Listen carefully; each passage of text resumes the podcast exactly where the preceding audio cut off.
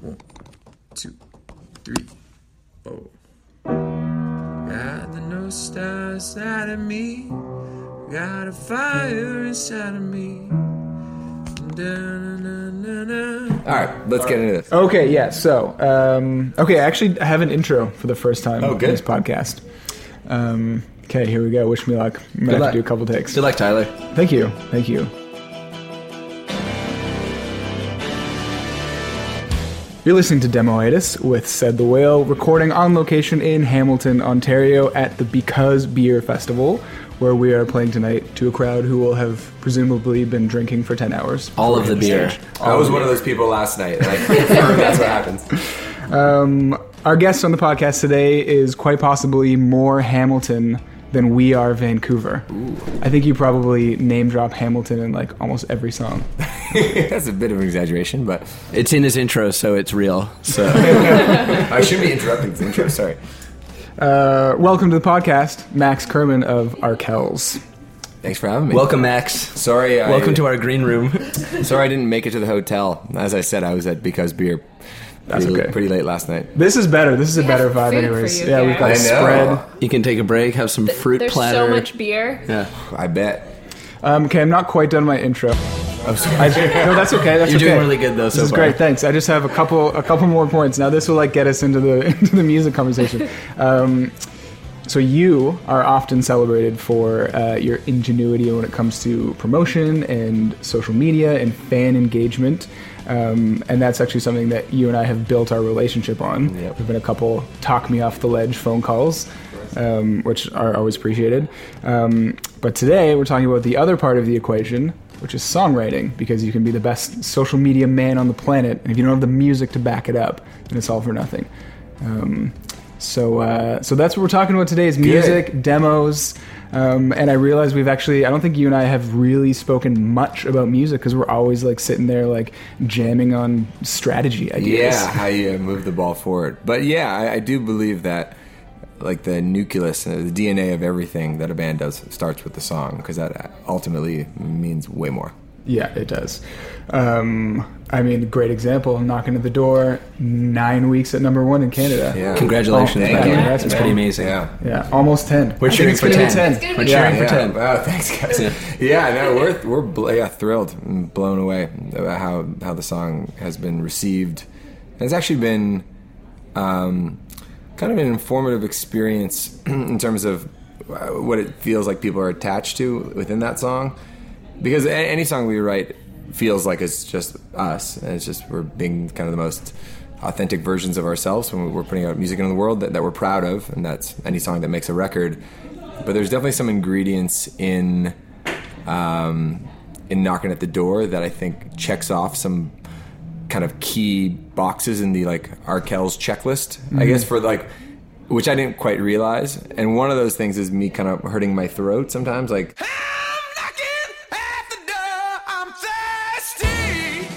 Uh, with Oh the Boss Is Coming or That's Me, like uh, you know, definitely a little yeah, hard on the vocal yeah. cords, and there's like an aggressiveness to the drumming, I think, in it that I think, and obviously we, I think we have uh, established ourselves as pretty good pop songwriters, and I'm happy we have songs like eleven eleven and Then Some, and they appeal to maybe that kind of fan, but I think at our core we're also a good rock band, and it's good to remember that. And, yeah. and because when we do get a little heavy, people do appreciate that. Yeah. So is that something you were thinking about when writing the song? Like, were you trying to tick those boxes? No, no. That's the thing, is I've only realized it now. Okay. And like, even Dave Monks from Tokyo Police Club texted me, and he said like, he's like, I've been listening to the new song Knocking on the Door, and it reminds me of of Oh the Boss Is Coming. It's like, but like Arkells two point oh or something yeah. like that. Totally. And I was like, oh yeah, that does make sense. And then uh, no, like the are we gonna get into like how the song came together? Or, yeah, oh, sure, yeah, sure, sure.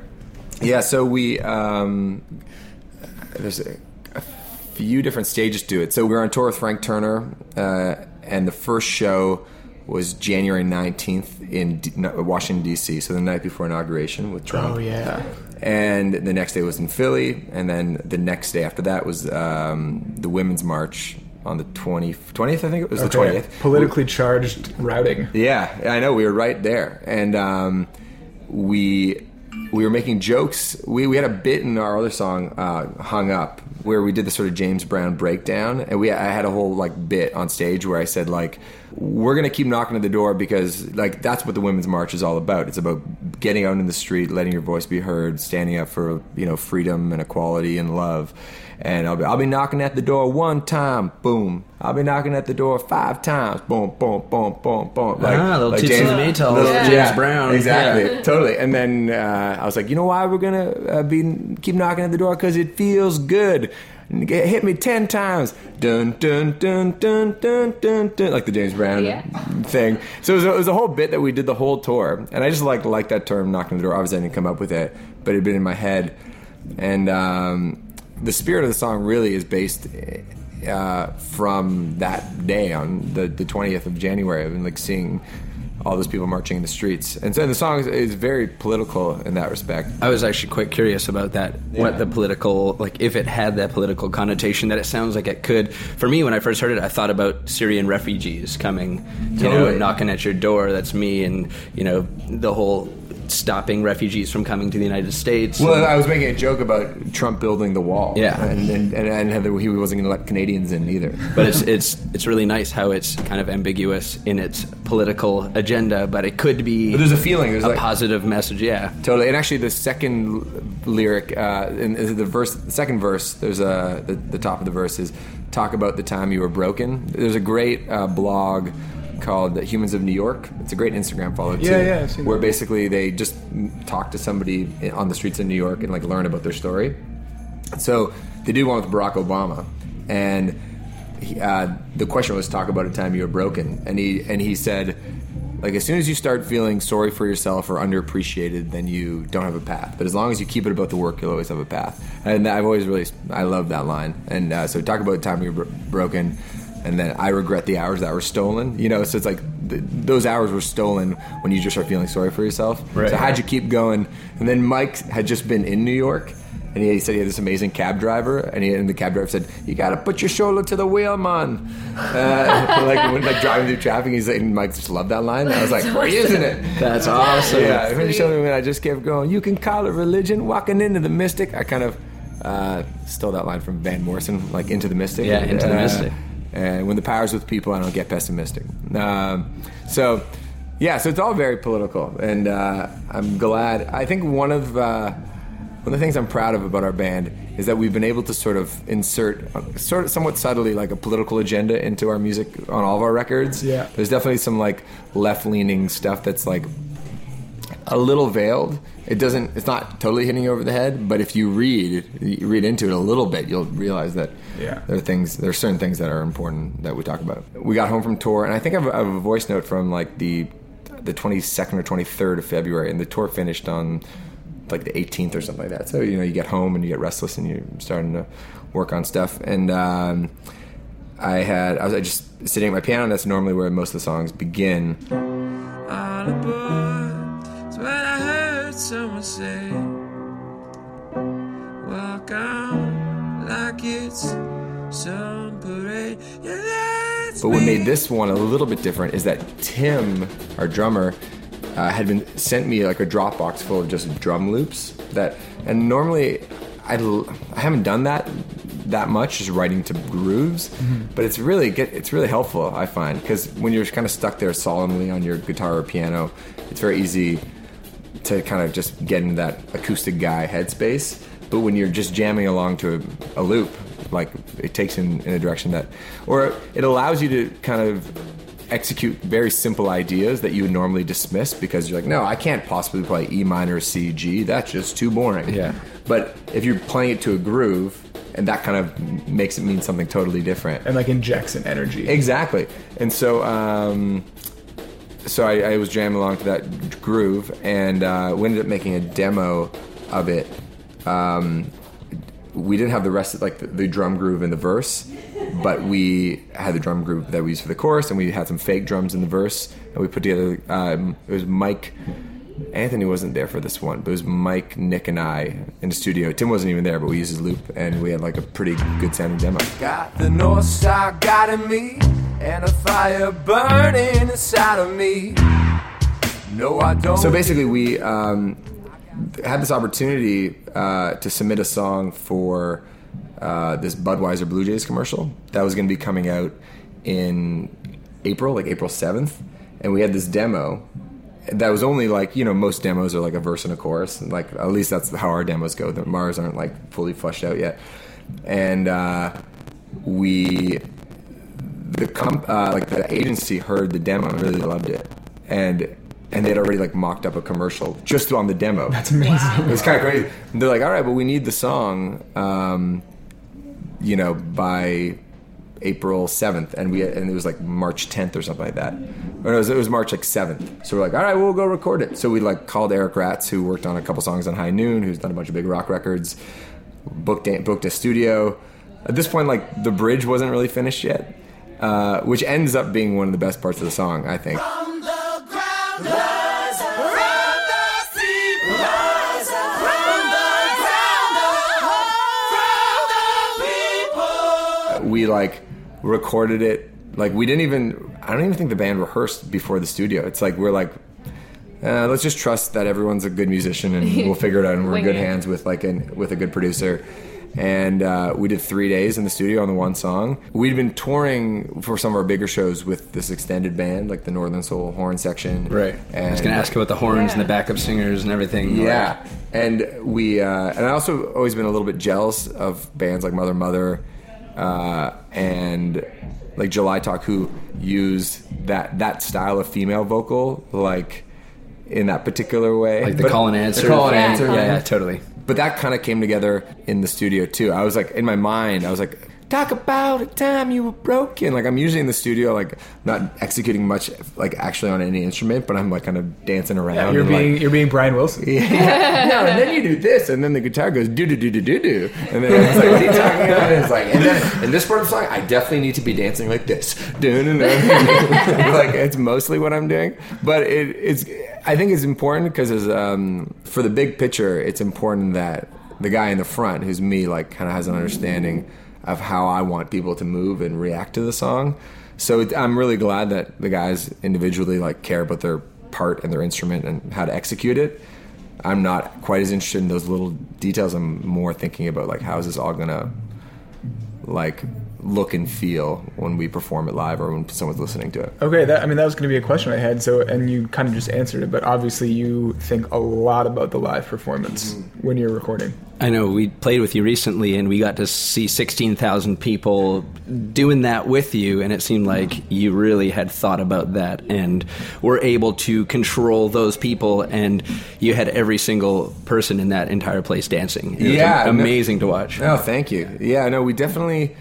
Like, and there's definitely sort of tricks we've kind of acquired over the years when it comes to um, just like moments in songs that I think are going to be killer live. Like kind of like the, the pre-chorus, which breaks down before it gets loud. Like the kind of the clapping in the in the uh, bridge.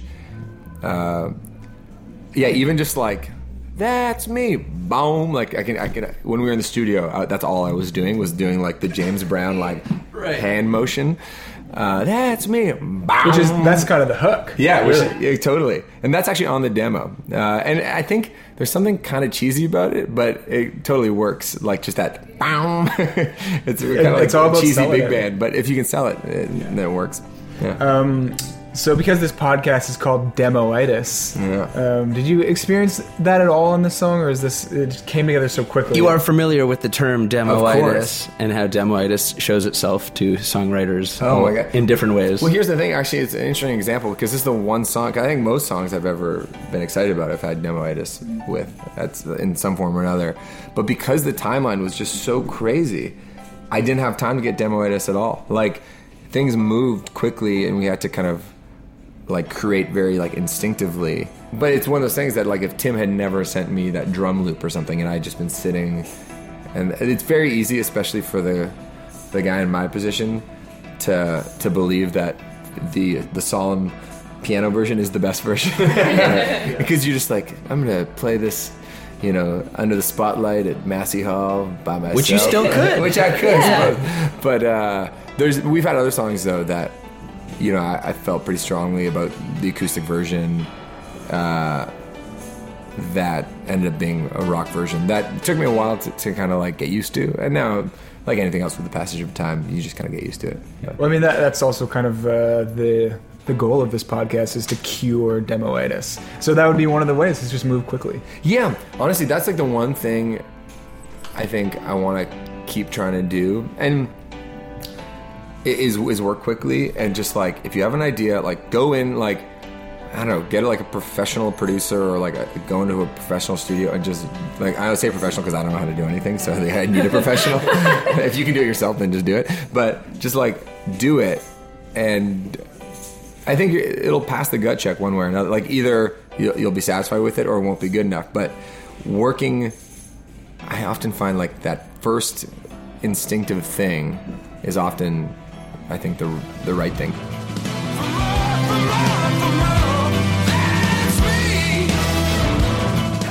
Well, thank you very much, Max. Thanks for uh, being on our podcast. Thank you. Yeah, that was awesome. Man, well, my pleasure.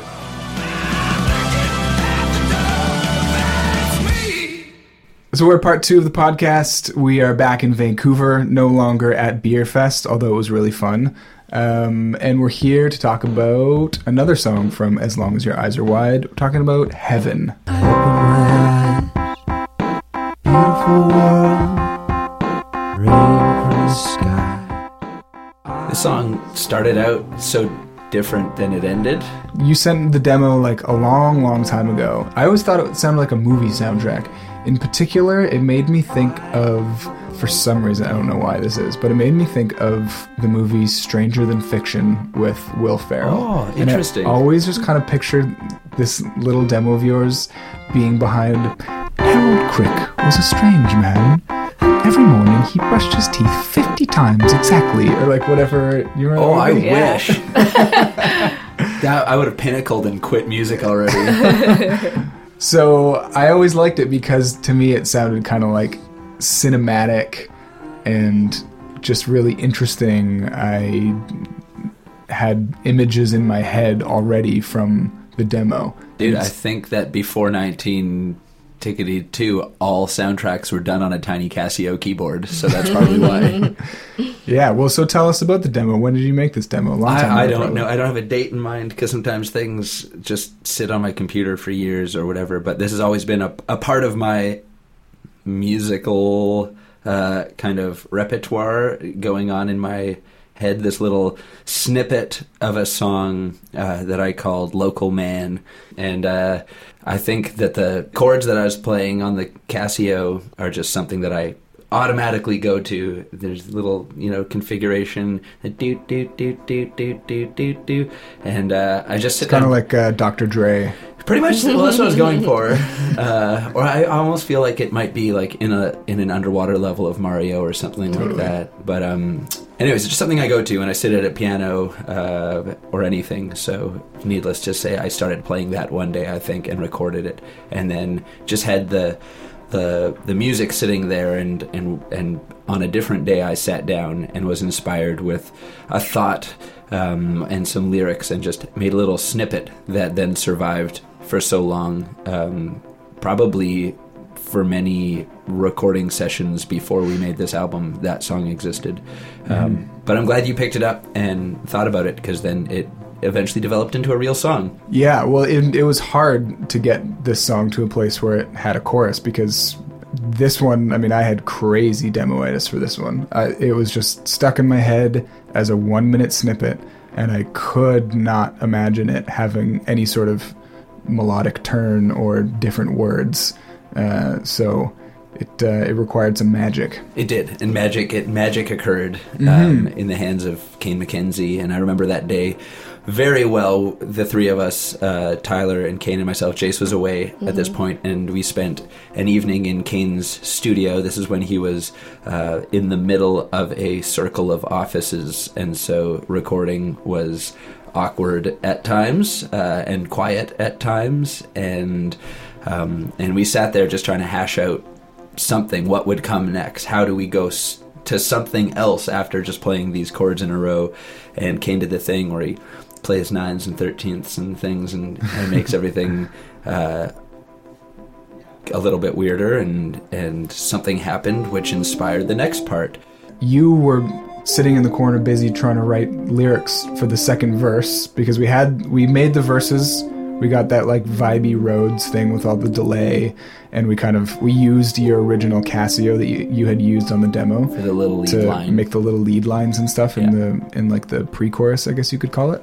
Um, and then we were trying to write a chorus, and so Kane was just slamming out chords, and I did that little like Beach House-y kind of actually total Beach House ripoff guitar line. Which I have no shame in because I love Beach House. Um, and so we built this really awesome chorus.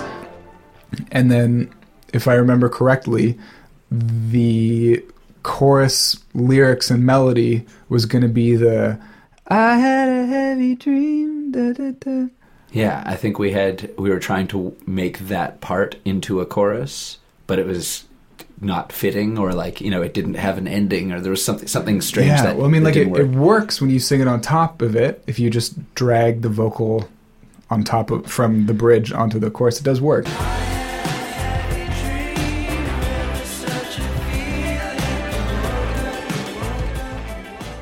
And then we had the same problem. Where do you go from there? Yeah, and it was like this. It was. It just felt like a kind of floaty chorus that had no strong point, and it was very kind of ethereal feeling, not in a bad way, just it didn't really fit the punchiness of the chorus that we had just written. Yeah.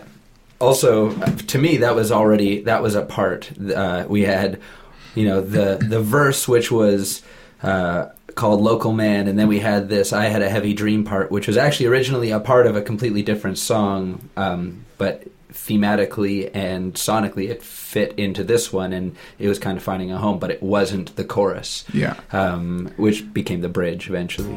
And so we were stuck at one point. We were totally stuck, and so we were just combing through any ideas that you had or that I had, and then we came across the song Congratulations, which is a song that is going to be on the As Long As Your Eyes Are Wider deluxe edition. And a song that we toiled over for so long, and it just never felt right. I had like asked you to write a chorus for this song because I was so stuck. And I think I said to you like, man, just go like pretend you're CeeLo and come back with like something swaggy. And you did. And I remember you singing it to me at the studio. And maybe you can tell me how that went, because I can't quite remember. But It was, it like, was a very bizarre situation. It was like a sing-rap yeah. thing.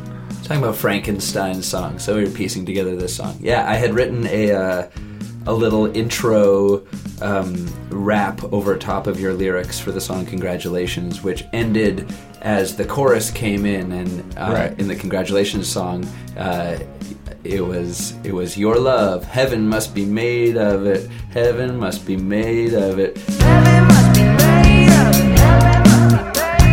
Heaven must be made of it. Heaven must be made of it. Heaven must be made of it. And we thought, oh, that's kind of a like a a fun thing to say, and like, you know, it's got it's got so many different uh, avenues of meaning. It could be lots of things. Heaven must be made of it. And uh, and so I worked it out in my brain that I could apply the words Heaven Must Be Made of It to a different song, taking on different meaning, um, you know, with a, nostalgia, with nostalgia and a whole thing. So instead of your love, this is about nostalgia and heaven must be made of it, which, as I do with my lyric writing, I need to connect things. There's not a time when I can just implant a lyric into a song and have it be there f- without being connected to the rest of it and mean something. So uh, the song, the lyrics took on new meaning, and that actually helped the song develop from there. I think from there we had momentum and everything moved on. Totally. Uh, Kane, you and Kane had toiled with the uh, with the chorus um, and made the music, and then these words fit over top of it, and then we had the bridge part already because we had been trying to turn that into a chorus, and